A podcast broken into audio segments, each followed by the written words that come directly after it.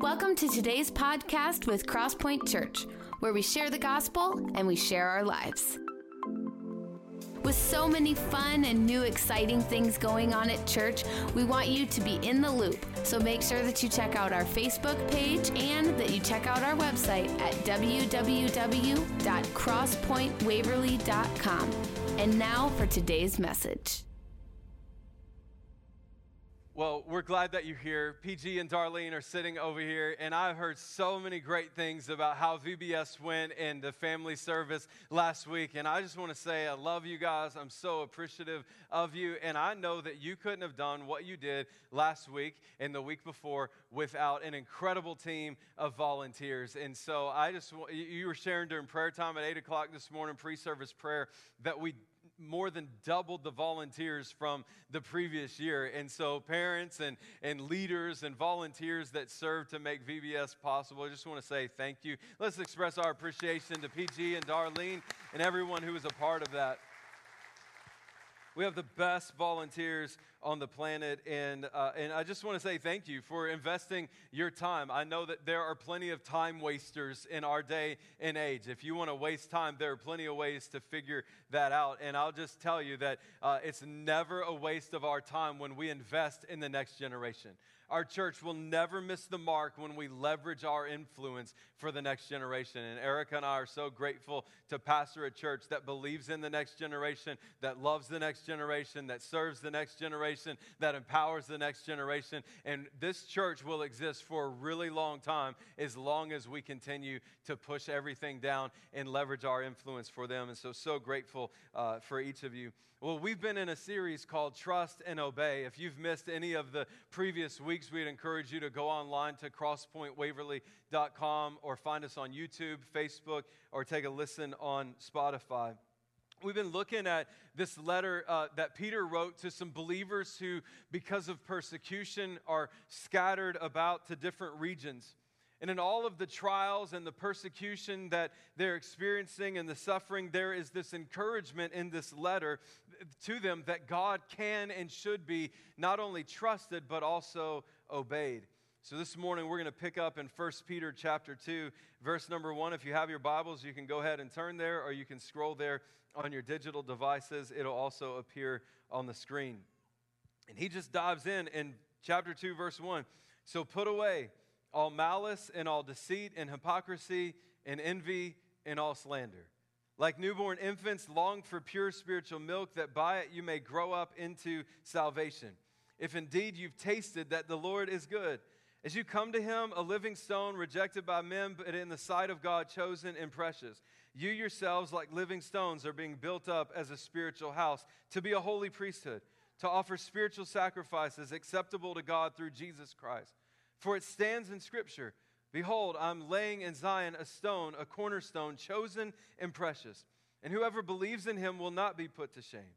So the honor is for you who believe, but for those who do not believe. The stone that the, the builders rejected has become the cornerstone, and a stone of stumbling and a rock of offense. They stumble because they disobey the word as they de- uh, were destined to do. But you are a chosen race, a royal priesthood a holy nation, a people for his own possession, that they may proclaim the excellencies of him who called you out of darkness into his marvelous light. He continues, Once you were not people, but now you are God's people. Once you had not received mercy, but now you've received mercy. Beloved, I urge you as sojourners and exiles to abstain from the passions of the flesh, which wage war against your soul. Keep your conduct among the Gentiles honorable so that when they speak against you as evildoers, they may see your good deeds and glorify God on the day of visitation. Let's pray this morning. God, we thank you so much for your word and for the power that it has to transform our lives. Spirit of the living God, we ask that you would fall fresh on us anew this morning. How does we look at your word, would you make it come alive to us? Open up our ears to hear our hearts to receive and our minds to understand what you would have for us. In Jesus' name, amen. Well, Peter's already laid the groundwork in chapter one for this passage. He calls the believers the elect, he calls them the, the chosen people of God. As followers of Jesus, we're picked by him. What a thought that God would choose us. Peter writes that because God has chosen you and you're children of God, then you need to act like it. He reminds them of the standard that God has called believers to, which is holiness. In chapter 1, verse 15, he says, And the one who called you is holy, you also be holy. Because of the affirmation and the instructions that have been given, chapter 2 just dives in with five things that, that should not mark the life of a believer. So, in the, in the first version that we read this morning, it says, So put away all malice, all deceit, and hypocrisy, and envy, and slander. The King James Version reads this way Wherefore, laying aside all malice and all guile and hypocrisies and envies and all evil speakings. And the NIV reads, Therefore, rid yourself of all malice, deceit, hypocrisy, envy, and slander of every kind. Three different words put away, lay aside, rid yourself. Put away, lay aside, and rid yourself of these five sins. I have a confession to make to you this morning, and it's this that if I was left to my own devices, I would be a hoarder. When it comes to most things, I think that they will be useful in the future. Now, fortunately, I'm married to a wife who does not permit me to be a hoarder. I remember when we were newlyweds, I had gotten a Sunday paper, I had set it on the couch, I had not even opened it. And because I had not read it in the amount of time that she thought that I should read it in, it was in the garbage. Like, that's how much of a hoarder my wife is not. And so she's not even going to let me have a paper on the couch for a while. And she was shaking her head during first service, like, I can't believe you're telling that story. But if left to my own devices, that's what would happen. And so as a result, my desk in my office can become cluttered. How many can relate? You are like, some of you are like, yeah, and others of you are like, uh, I'm in denial. Um, and so, what happens when I know that one of you is coming to visit me in the office? I open up that top drawer and I quickly shut it because there's no room. And so then I open up the second drawer and again, I have to do the same thing. I have to shut it because there's no room. And I open up the third drawer and I'm like, Jehovah Jireh, my provider.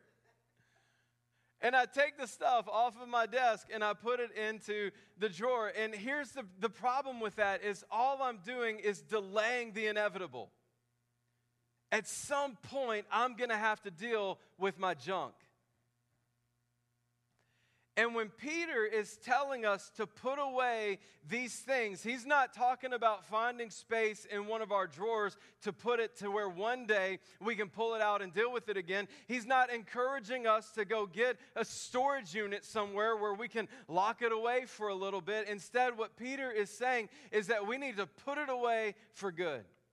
Our family was recently at Alcatraz. What a, a, an incredibly sobering place. For the, for the prisoners, the, it was a place of hopelessness. They were told that this would be a place that they would go to die, that their family would never uh, visit them, and they would never hear from their family again. For those who had been victims of those that were uh, uh placed in Alcatraz, it was a place of hope that they would never have to see or hear from them ever again. And their thoughts would be uh, to them lock them up and throw away the key. Peter knows how deadly these five things are, and he's encouraging believers to put these things away. To not just store them away somewhere, but to take these things to Alcatraz, lock them up in solitary confinement, and throw away the key. This list isn't comprehensive list, but it's things that it's a list of things that believers should trust God with to put away. This morning we were singing this song, East to West, by, uh, that Pastor Levinsky was leading us in, and I need to find uh, the lyrics. Here's what it said I remember that prison cell that held me in my sin and guilt. I remember I was left for dead. Shame said no, but your grace said yes. And here's the invitation of Peter, and here's the invitation of Jesus that we would take our sin and our shame and that we would lock it up in the past and that we would throw away the key. And that in our relationship with Jesus, we leave the shame and the sin in the past and instead we walk in the freedom that He has for us. We put away these things. He says that uh, the reason why he tells us to put these things away are found in verses 5 and verse number 12. We're a holy priesthood. And to offer spiritual sacrifices acceptable to God through Jesus. In verse 12, he says to keep your conduct among the Gentiles honorable, so that when they speak against you as evildoers, they may see your good deeds and glorify God on the day of visitation.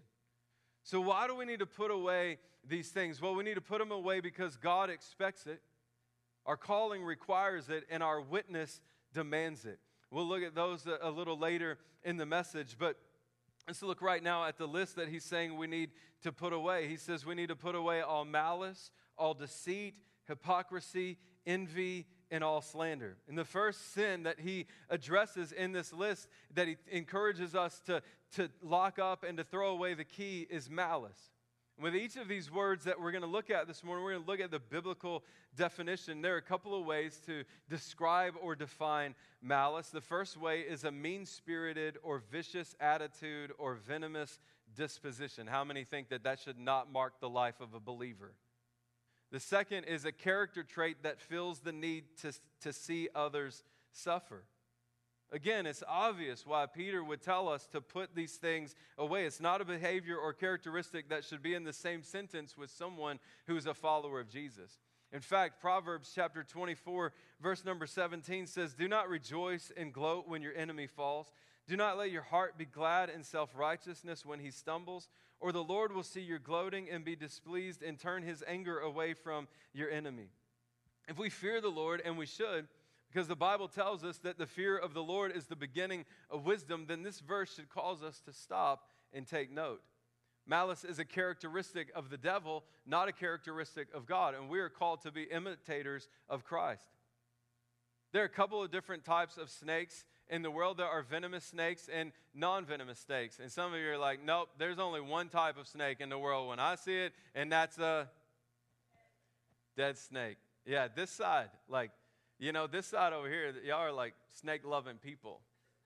You know, you're like, I'm not killing a snake. So, uh, like, there are even plants that are so toxic that they cause people to suffer in pain.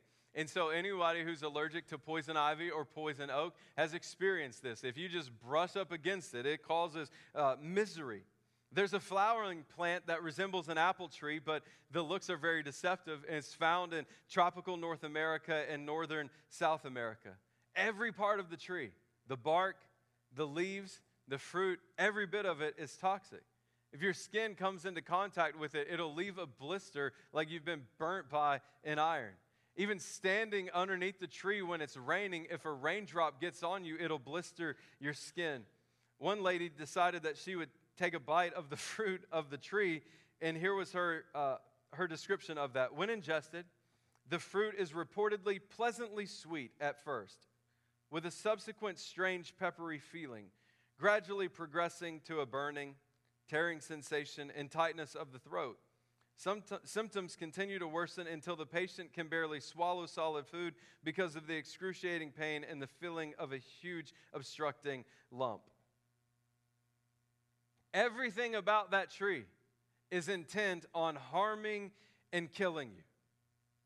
And people who are filled with malice are the same way. There are people who are so malicious and spiteful that they cause pain the moment that you come into contact with them.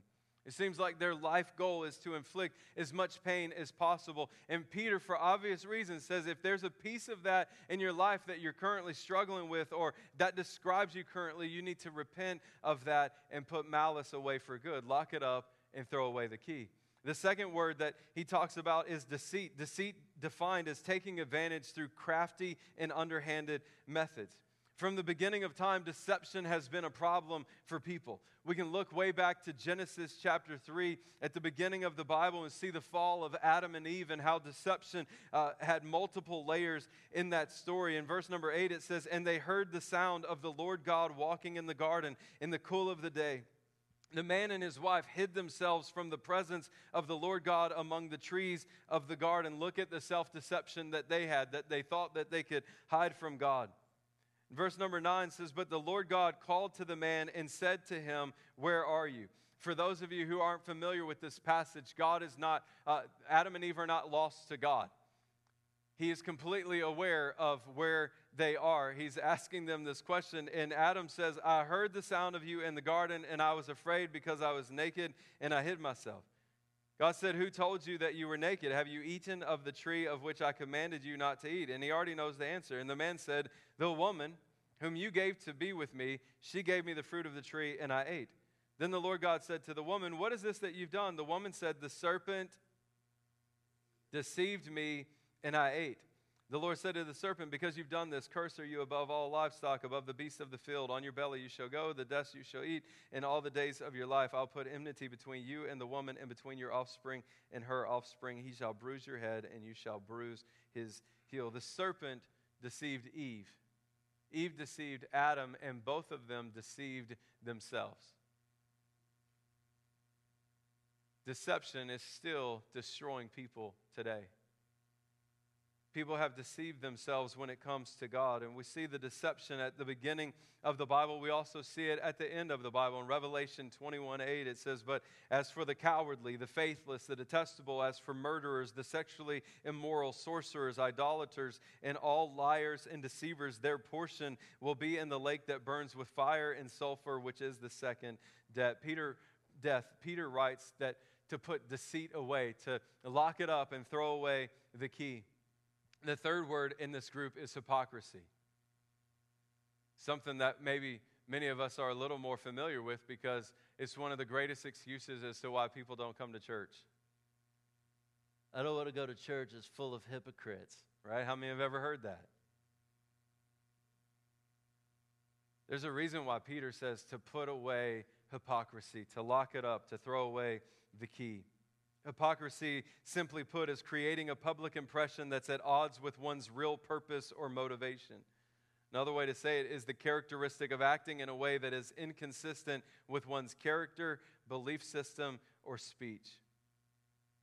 Our family recently hiked through the Redwood Forest, and if you haven't been there, it's hard to describe. Like, words don't do it justice, pictures don't do it justice. It's majestic, honestly, to, to stand by trees that are so massive, declaring the glory of God, and to realize that some of them would have been around when Jesus was walking the earth is just mind boggling. And so while we're there, of course, we have to drive through one of the trees. And so here's a picture of that. It's a massive tree. I mean, there was very little space on both sides. I had to trust my son to direct me because your mirrors are folded in. And, uh, and so we, we did that. And on the outside, that tree looks absolutely majestic. But when you pull that van out of there and you look up into the tree, the tree is hollow.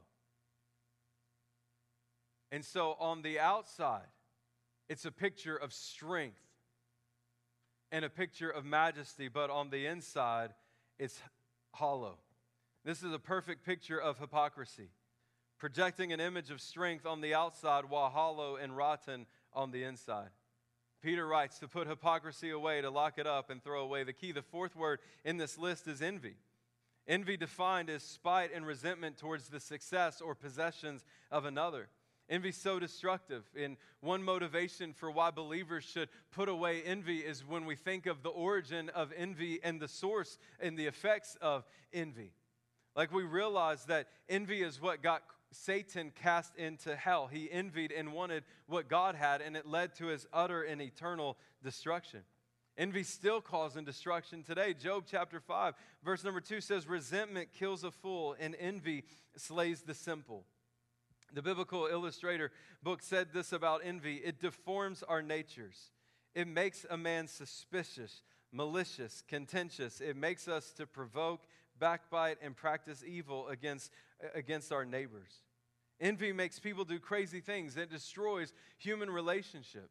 Envy shows up in multiple ways. People envy one another's occupation or their jobs or their, their positions or their possessions or their success and even uh, talent. And even in the church world, people can envy others' spiritual gifts.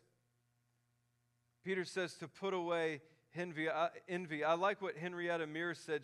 She said, the, the man who keeps busy helping the man below him won't have time to envy the man above him, and there may not be anybody above him anyway.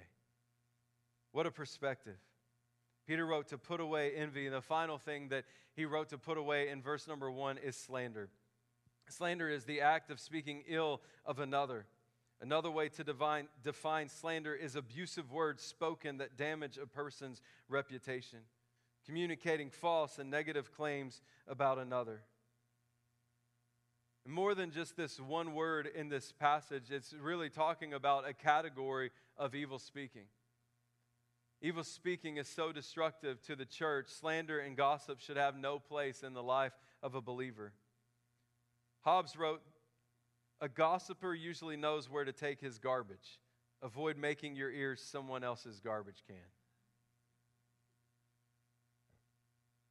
Think about that. Peter writes that we're to put away all evil speak, to lock it up and throw away the key. And, and he tells believers not only the things that they shouldn't do in this, and again, it's not a comprehensive list, but then he goes to write how we can overcome these things. In verse 2, he says, like newborn infants, long for pure spiritual milk that you may grow up into salvation. In verse 3, that if you indeed have tasted that the Lord is good. In order to rid ourselves of the sin that so easily entangles us, we have to consume pure spiritual milk. Pure spiritual milk is the Word of God. A number of years ago, I loved drinking Dr. Pepper and Diet Coke, and even right now, as I talk about it, my mouth is watering as I can just envision a fountain pop with all of the bubbles pouring up and the smell of it, and even the taste of the bubbles and the pop. Like some of you right now, you're like, man, I could go for a Diet Coke right now. And and so the taste of it is still so distinct to me. It's easy for me to describe it and define what that experience was like because of so many years of drinking it. And, and a number of years ago, I cut all of that out, and now I just drink plain soda water. There's no flavor in it, there's no sugar in it, there's nothing. It's just gassy water. And some of you are like, yeah. And I'll tell you that if you accidentally drink soda water and you've never had it before, it's not going to be pleasing to your taste buds, right? Especially when your taste buds are used to drinking something sweet. And I'll just tell you, it's the same way when people first taste and see of the goodness of God. In fact, even in this passage, there may be some of you who are here this morning or some who are watching online and you're like, I don't like the taste of this. Maybe some of you are like, I like the taste of envy better than this. I like the taste of malice and deceit and hypocrisy and, and the taste of slander. I hope that's not the case. And if it is, I hope that at the end of this message today, which is coming soon for those of you who are like, when are you going to wrap up? It is coming. But I hope that at the end of this message today, that if these words are part of your life, that you'll repent of that and turn to God and to lock it up and leave it in the past. The message of the gospel for some uh, doesn't taste good initially, but as we continue to drink it, the pure spiritual milk is refreshing and it leads to positive growth in the life of a believer. Peter writes to taste and see that the Lord is good, and he's not uh, telling them something new. Instead, he's reminding them of what the psalmist in, wrote in Psalm chapter 34. He starts out with, I will bless the Lord at all times. His praise shall continually be in my mouth. My soul makes its boast in the Lord. Let the humble hear and be glad. Oh, magnify the Lord with me and let us exalt his name together. I sought the Lord and he answered me and delivered me from all my fears. Those who look to him are radiant and their faces shall never be ashamed. This poor man cried, and the Lord heard him and saved him out of his troubles. The angels of the Lord encamps around those who fear him and delivers them. Oh, taste and see that the Lord is good. They've already tasted and seen that the Lord is good, and He's reminding them to go back to the source of that goodness. The goodness keeps them coming back. And I'm just telling you that when we acquire a taste for this, it will keep us coming back to it. So, right now, if you're one of those people who are like, I don't like the taste of this, I encourage you, keep diving into it and allow your taste buds to change. Let the things of God mark your life. When we put away those things, we crave pure spiritual milk. Verse 9 tells us what will happen. He says, But you're a chosen race, a royal priesthood, a holy nation, a people for his own possession, that you may proclaim the excellencies of him who called you out of darkness into his marvelous light. We are God's possessions. We proclaim the excellencies of the one who has called us out of darkness and into his marvelous light. Aren't you grateful that he's called you out of darkness? Aren't you grateful that He's called you into His marvelous light? Aren't you grateful that you've tasted and you've seen of the goodness of God? Aren't you grateful that you've been set free from your past? Peter's reminding them of these things. He says to put away these five things, to taste and see that the Lord is good. And just in, in, in another moment, because of the affirmation that He's given to him, He continues to just press them. In verse 11, he's, he urges them to abstain from the passions of the flesh. To abstain from the passions of the flesh because the priesthood of believers should live their way in such a live their lives in such a way that when people look at you, they say that that must be God's kid right there. That must be God's kid right there. It's hilarious for me to look at Facebook and see pictures of people that I went to school with 20 plus years ago and to see their, them post pictures of their families and to see how their kids look the same as what they look like when they were that age. And so, if I were to go to Memphis and I were to see one of these people's kids who I haven't seen in years, I could look at them and go, You're so and so's kid because the character traits are all over them. Come on, what would it look like for us as followers of Jesus to put aside all sin, to put aside the things that don't bring glory to God? That when we're living among people, they look at us and say, That's God's kid right there. That the glory of God would be so great on us that it would be undeniable. We should live our lives in such a way that our Heavenly Father's qualities are evident and obvious in our lives. We'll wrap up this morning with verse 12. He gives them yet another push.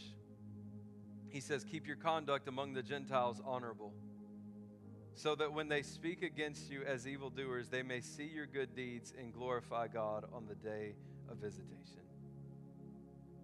We're to abstain from the sinful desires, not only for our own spiritual well being, but also to maintain an effective witness and testimony before unbelievers. How amazing would it be that if someone made an accusation against us, that there would be absolutely no way that it could be true? That even those who made the accusation would have to stand before God on Judgment Day and realize that, that there's no way possible. And that's the life that Peter is calling people to. Maybe there's some of you this morning you're like, well, you don't understand my life. There's an excuse and there's a reason that I have to be able to continue to live in sin. Peter's writing to a group of people who have been displaced. They have lost their homes. They're no longer living in their hometown. They're living in different regions. If anybody had an excuse, it would be them.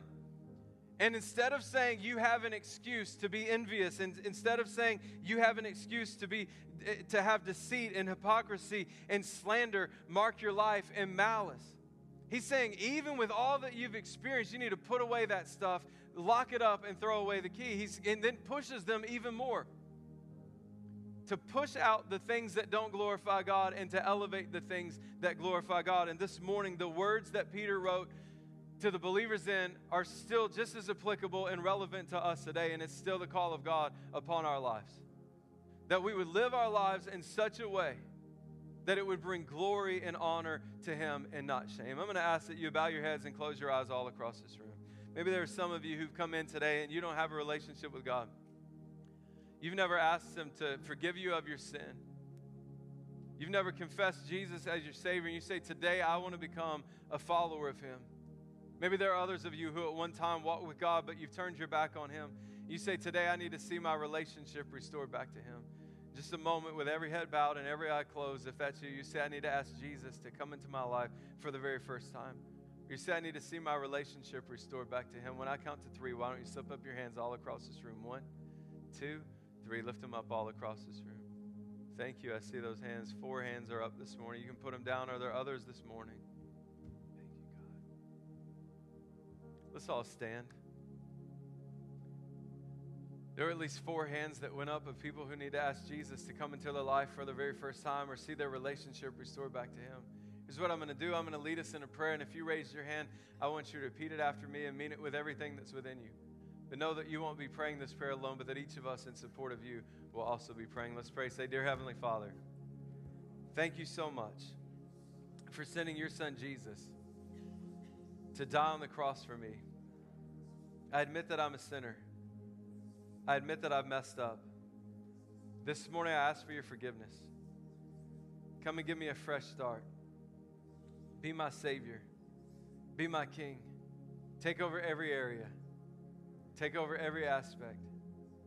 And help me from this day forward to live for you with all of my heart, with all of my soul, with all of my mind, with all of my strength.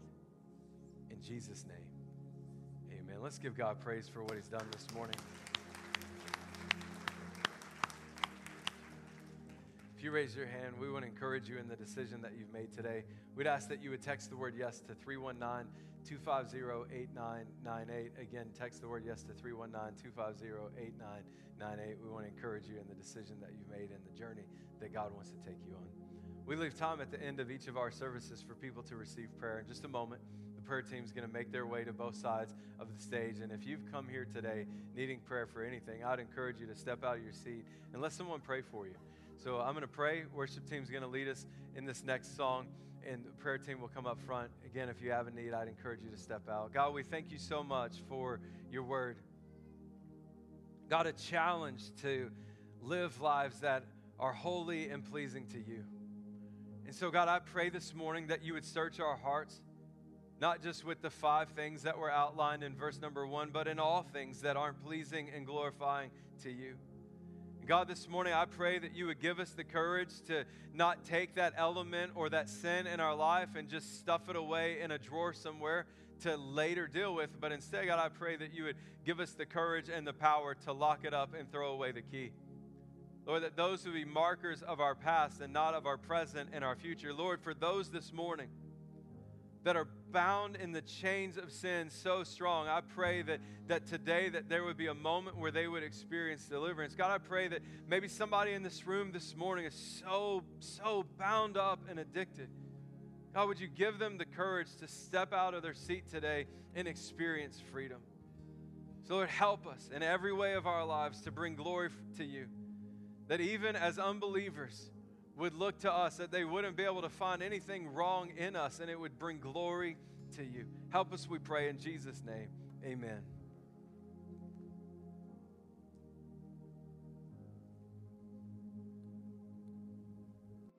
Thanks for joining us. We hope that this message was inspiring and encouraging. For more information about this message or about all things Crosspoint, check out our Facebook and head to our website at www.crosspointwaverly.com.